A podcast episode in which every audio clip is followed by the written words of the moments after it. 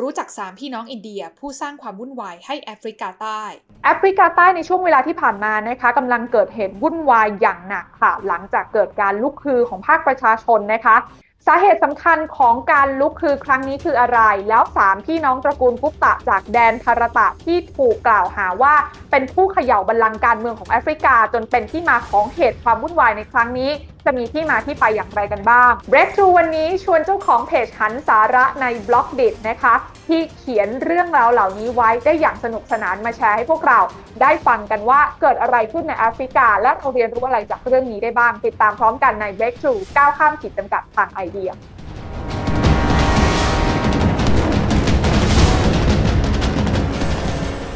และตอนนี้นะคะทีน่าก็อยู่กับคุณยีนนะคะ อรุณรัตน์เปรมสิริอัมไพนะคะ ซึ่งเป็นเจ้าของเพจหันสาระทางบล็อกดิบนั่นเองค่ะ คุณยีนสวัสดีค่ะ ค่ะ สวัสดีค่ะ เรื่องวันนี้ที่ชวนคุณยีนเนี่ยนะคะมาช่วยแชร์ให้พวกเราได้ได้รู้ไปพร้อม ๆ กันนิดนึงก็คือ สิ่งที่เกิดขึ้นในแอฟริกาใต้ตอนนี้ คือหลายคนเนี่ยอาจจะยังไม่ได้เห็นข่าวมากนะเพราะว่าก็ต้องยอมรับนะว่า บ้านเราช่วงที่ผ่านมามันมีมันมีข่าวอื่นๆเนี่ยมาเต็มไปหมดเลยนะคะ แต่ว่าการชุมนุมประท้วงในแอฟริกาใต้ตอนนี้เนี่ยโอ้โหวุ่นวายมากในช่วงที่ผ่านมานะคะ แล้วก็เป็นประเด็นใหญ่มากนะคะแต่อยากให้คุณยินเนี่ยเล่าให้ฟังนิดนึงค่ะว่าตอนนี้เนี่ยที่แอฟริกาใต้เขาเกิดอะไรขึ้นกันบ้างจุดเริ่มต้นของการประท้วงครั้งนี้ค่ะ ก็คือประเด็นหลักๆก็คือ เกิดจากกระแสที่มีชาวแอฟริกาใต้กลุ่มหนึ่งเนี่ยคือเขาเรียกร้องที่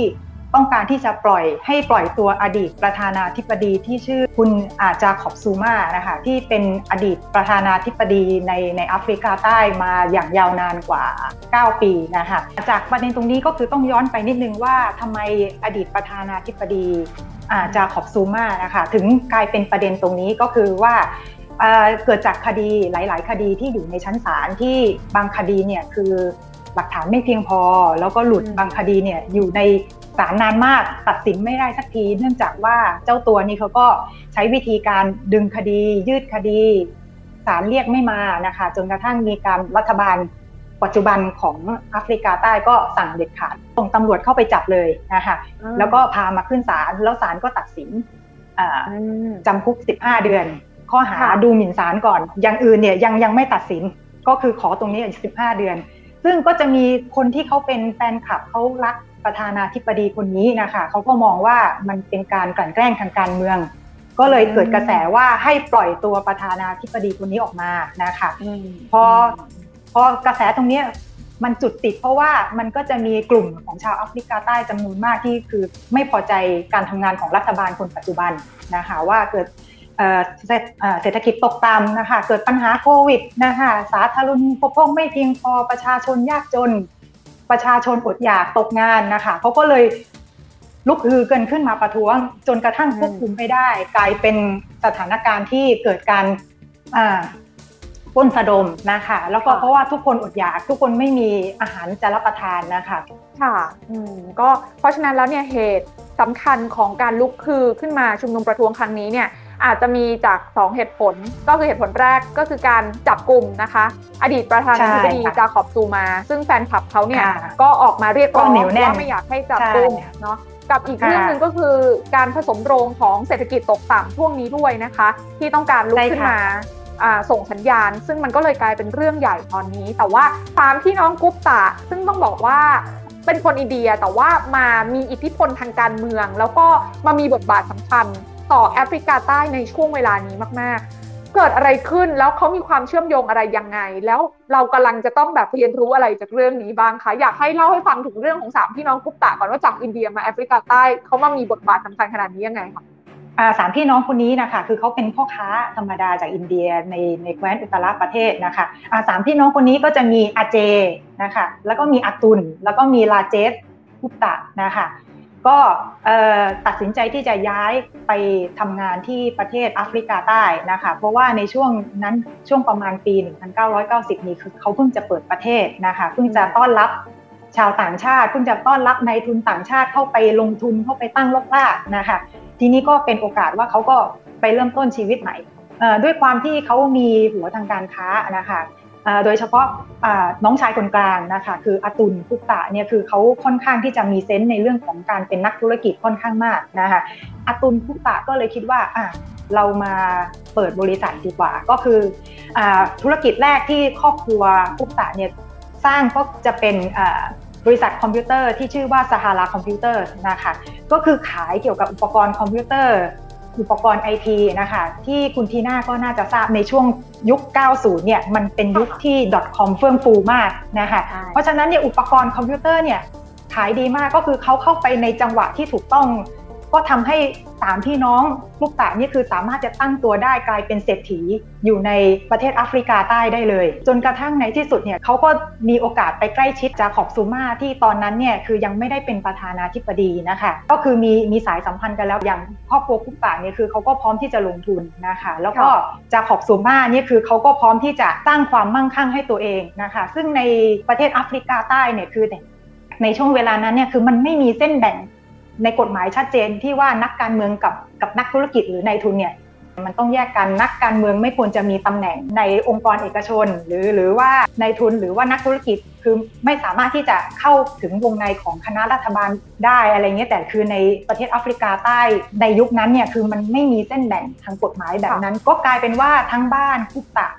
กับด้านบ้านของประธานาธิบดีจากขอบสูมาเนี่ยก็คือมีสายสัมพันธ์ที่แน่นแฟ้นมากนะคะจนชาวแอฟริกาใต้เขาก็เรียกว่าเป็นซุปตะนะคะก็คือ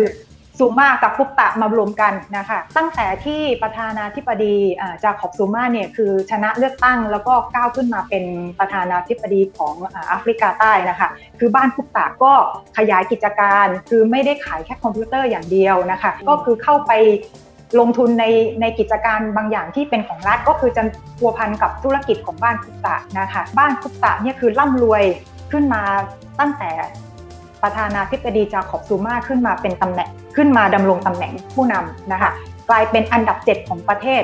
อันนี้ก็คือก็คือเบื้องหลังของความสัมพันธ์ระหว่างครอบครัวคุปตะกับบ้านของประธานาธิบดีจาขอบซูมานะคะโอเคก็เลยกลายเป็นที่มานะคะของการที่ทางการแอฟริกาใต้เนี่ยมีความสงสัยนะคะแล้วก็เพ่งเล็งจนนำมาสู่การจับกลุ่มนะคะ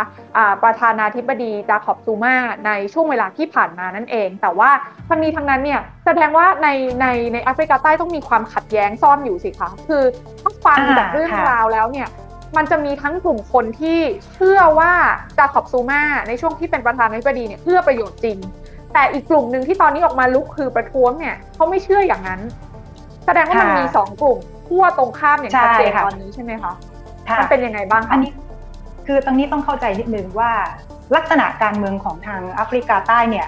คืออาจจะอาจจะต่างจากบ้านเราตรงนึงที่ว่าความขัดแย้งเนี่ยมันไม่ได้เป็นความขัดแย้งระหว่างพรรคฝ่ายค้านหรือกับพรรคฝ่ายรัฐบาลนะคะเพราะว่าตั้งแต่ปี 1994 เป็นต้นมาเนี่ยคือพรรค African Nation National Congress หรือ ANC เนี่ยคือครองเสียงข้างมาก แล้วก็ตั้งรัฐบาลมาโดยตลอดโดยประธานาธิบดีคนแรกก็คือท่านเนลสันแมนเดลานะคะก็สังกัดพรรคนี้แล้วแล้วพรรคนี้ก็คือครองอำนาจในแอฟริกาใต้มายาวนานจนถึงปัจจุบันประธานาธิบดีคนปัจจุบันของแอฟริกาใต้ก็ก็คือสังกัดพรรคนี้นะคะเพราะฉะนั้นเนี่ยคือมันไม่ได้มีความขัดแย้งระหว่างฝ่ายค้านกับฝ่ายรัฐบาล แต่มันเป็นความขัดแย้งที่อยู่ภายใน ของพรรค ANC ด้วยกันเองนะคะอ่าทีนี้เนี่ยก็คือหลักมันจะมีปัญหาอยู่ตรงนี้นึงคือว่าหลักฐานเอกสารที่ที่มีการแฉว่าบ้านคุปตะเนี่ยคือเข้าไปพัวพันกับกับนโยบายของรัฐก็คือมีการแฮ็กอีเมล แล้วก็มีการปล่อยอีเมลหลุดออกมาจากคณะรัฐบาลนะคะกว่าหมื่นอีเมลนะคะที่แสดงให้เห็นว่ามีการพูดคุยกันระหว่างบ้านคุปตะกับ ประธานาธิบดีจาขอบซูมาและก็คนในคณะรัฐบาลของประธานาธิบดีจาขอบซูมานะคะไม่ว่าจะเป็นการพูดคุยเกี่ยวกับการกำหนดนโยบายที่เอื้อประโยชน์กับกับธุรกิจของครอบครัวกุ๊กตะนะคะหรือการเสนอสินบนว่าเออแต่งตั้งแต่งตั้งคนนี้ขึ้นมาเป็นรัฐมนตรีสิก็คือขอให้บ้านกุ๊กตะได้มีผลประโยชน์ร่วมนะคะแล้วก็จะมีหลายอีเมลมากที่ที่ แสดงให้เห็นว่าบ้านนี้มีการมีอิทธิพลกับประธานาธิบดีจาขอบซูมาในการกำหนดนโยบายบริหารประเทศ พออีเมลนี้หลุดออกมาปุ๊บก็จะมีคนที่ต่อต้านว่า มีคนที่ต่อต้านประธานาธิบดีจาขอบซูมาว่าเออประธานาธิบดีจาขอบซูมาทุจริตจริงนะคะหลักฐานมีนะคะก็จะมีกระแสเรียกร้องให้ประธานาธิบดีลาออก แล้วก็คือสามารถจะกดดัน ให้ให้ประธานาธิบดีจาขอบซูมาลาออกได้จริง ๆ ตอนปี 2018 โอเค เข้าใจเห็นภาพในส่วนของอปัญหาเรื่องคอร์รัปชันนะคะที่เกิดขึ้นจากออดีตประธานาธิบดีจาขอบซูมานะคะ ซึ่งผู้ที่อยู่เบื้องหลังหลังบ้านก็คือ 3 พี่น้องตระกูลกุปตะนะคะซึ่งเป็นชาวอินเดียด้วยไม่ใช่ชาวแอฟริกาใต้ด้วยซ้ำไปก็เลยกลายเป็นประเด็นว่าคนส่วนใหญ่มองว่าเอ๊ะสามพี่น้องอินเดียเนี่ยจะมาเอาเงิน นะคะ มาสูบออกจากแอฟริกาใต้กลับอินเดียหาผลประโยชน์เข้าตัวเองเข้าครอบครัวตัวเองกับประเทศตัวเอง อันนี้มันก็เป็นประเด็นหนึ่งที่ที่ชาวแอฟริกาใต้ตั้งคำถามจนจนสืบเนื่องมายังเรื่องของปัญหาคอร์รัปชันด้วยนะคะ แต่ว่าอีกมิติหนึ่งที่คุณยินเล่าไว้ก็คือเรื่องของปัญหาเศรษฐกิจตกต่ำในแอฟริกาใต้ ซึ่งก็มีมานานแล้วด้วย ตอนนี้สถานการณ์ปัญหาเศรษฐกิจของแอฟริกาใต้เนี่ยมันเป็นยังไงบ้างและทำไมถึงทำให้เกิดการลุกฮือได้ได้ระดับนี้มาผสมลงกันคะ ก่อนหน้าก่อนหน้าที่จะมีการลุกฮือนะคะเขามองว่าตอนนี้ทางแอฟริกาใต้มีปัญหาเศรษฐกิจเยอะมากประมาณ 32%เนี่ยคือเป็นเป็นคนว่างงานนะคะก็เท่ากับว่าหนึ่งในสามของประชาประชากรเนี่ยคือว่างงานนะคะแล้วก็กว่าครึ่งเนี่ยคือตอนนี้นี่คืออยู่ในในภาวะยากจนนะคะ แล้วก็เขามองว่าสำรวจแล้วนะคะหนึ่งในหกของประชากรในแอฟริกาใต้เขาบอกเลยว่าเขา มีบางช่วงที่เขามีประสบการณ์ หรืออยู่ในภาวะอดอยากด้วยซ้ำนะคะบางพื้นที่เนี่ยไม่มีน้ำไม่มีไฟเข้าไม่ถึงนะคะเพราะว่าเหมือนกับว่ารัฐบาลเนี่ยยังไม่สามารถจะแก้ไขปัญหาในเรื่องของสาธารณูปโภคได้อย่างทั่วถึงนะคะแล้วก็เหมือนกับช่องว่างระหว่างคนรวยกับคนจนในในในแอฟริกาใต้ก็ยังถือว่ามีปัญหาเยอะนะคะ คนที่รวยก็รวยมากๆนะคะอย่างคนที่จนนี่คือเขาก็เข้าไม่ถึง ในเรื่องของสวัสดิการในเรื่องของระบบพื้นฐานที่ที่ตามสิทธิ์ที่เขาควรจะได้นะคะตรงนี้มันมีปัญหามามานานแล้ว แล้วก็เออมันไม่ได้มีปัญหามาตั้งแต่สมัยประธานาธิบดีจาขอบซูมาคือณปัจจุบันก็ยังมีปัญหาแล้วก็ยังมีปัญหาในเรื่องของวิกฤตโควิดด้วยนะคะเขาก็จึงเขาก็จะมองว่าเออรัฐบาลก็ รัฐบาลปัจจุบันคุณก็ทำคุณก็แก้ปัญหาไม่ได้นะคะแล้วก็คุณก็ยังไปหาเรื่องกับอดีตประธานาธิบดีคนเก่าที่บางคนเขาก็ยังสนับสนุนนะคะมันก็เลยมีหลายเรื่องที่ที่ทับซ้อนกันนะคะจนกระทั่งกลายเป็นปัญหาใหญ่นะคะอืมอืมแล้วสิ่งที่เขาเรียกร้องตอนนี้เนี่ยคืออะไรคะสถานการณ์มันเริ่มคลี่คลายขึ้นบ้างแล้วหรือยังคะคุณยินได้ติดตามสถานการณ์ล่าสุดไหมคะตั้งแต่รัฐบาล ปัจจุบันนะคะเขาส่งทหารเข้าไปเข้าไปคลี่คลายสถานการณ์ ก็สถานการณ์ตอนนี้ดีขึ้นนะคะในเรื่องของการจลาจลเนี่ยน้อยลงนะคะแต่ผลกระทบในเศรษฐกิจของแอฟริกาใต้หลังจากนี้เนี่ยมันจะมันจะหนักหนามากนะคะสิ่งที่มีผลกระทบจากหลังจากนี้ก็คือว่าธุรกิจ SME เพราะว่าเกิดการพ้นสะดม เกิดการทำลายโรงงานเผาโรงงานนะคะเพราะฉะนั้นเนี่ยคือในภาคธุรกิจ SME บางเมืองเนี่ยคือบอก เขาบอกเลยว่ามันพังพินาศนะคะ จากคนที่เคยเป็นแบบพ่อค้าพอตั้งตัวได้คือ ชั่วข้ามคืนคือคุณกลายเป็นคนสิ้นเนื้อประดาตัวนะคะแล้วก็โรงงานที่ที่เคยประกอบธุรกิจได้อย่างน้อยเนี่ยก็คืออยังพอจะจ้างแรงงานได้ถูกเผาทำลายบางที่ก็คือคนจะตกงานเพิ่มขึ้นมากกว่านี้อีกนะคะในวิกฤตโควิด -19 เนี่ยคือถือว่าเศรษฐกิจแอฟริกาใต้ถามว่าเสียหายหนักแค่ไหนตอนนี้ประเมินเป็นตัวเลขไม่ได้จริงๆ นะคะ เพราะว่ามันหนักหนามากนะคะ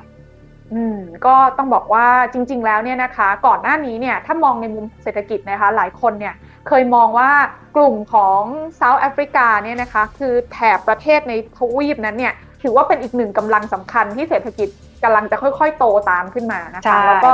จีนเองเนี่ยก็มีการไปลงทุนในฝั่งของเซาท์แอฟริกาค่อนข้างเยอะด้วยเหมือนกันนะคะ แต่ว่ารอบนี้เนี่ย พอเจอเหตุชะงักงานทั้งเรื่องของการเมืองก็ดี เรื่องของวิกฤตเศรษฐกิจก็ดี ก็เลยกลายเป็นว่าดูเหมือนจะเป็นปัญหาใหญ่ที่คนทั่วโลกอาจจะต้องกลับมามองกันนิดนึงแล้วแหละว่าณนะหลังจากนี้เนี่ยตัวของเซาท์แอฟริกาเองจะแก้ปัญหา แล้วก็เดินหน้าต่อกันไปยังไงนะคะ แต่ว่าในมุมของคุณยีนนะคะที่ติดตามข่าวสารต่างประเทศมาอย่างใกล้ชิด โดยเฉพาะเรื่องของแอฟริกาด้วยเนี่ยคุณยีนมองว่าเราในฐานะที่เป็นคนไทย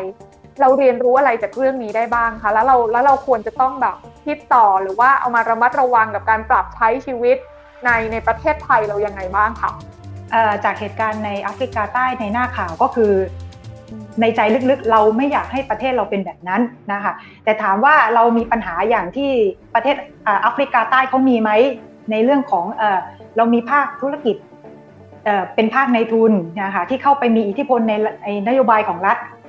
ต้องถามตรงนี้ว่าเรามีปัญหาตรงนี้หรือเปล่า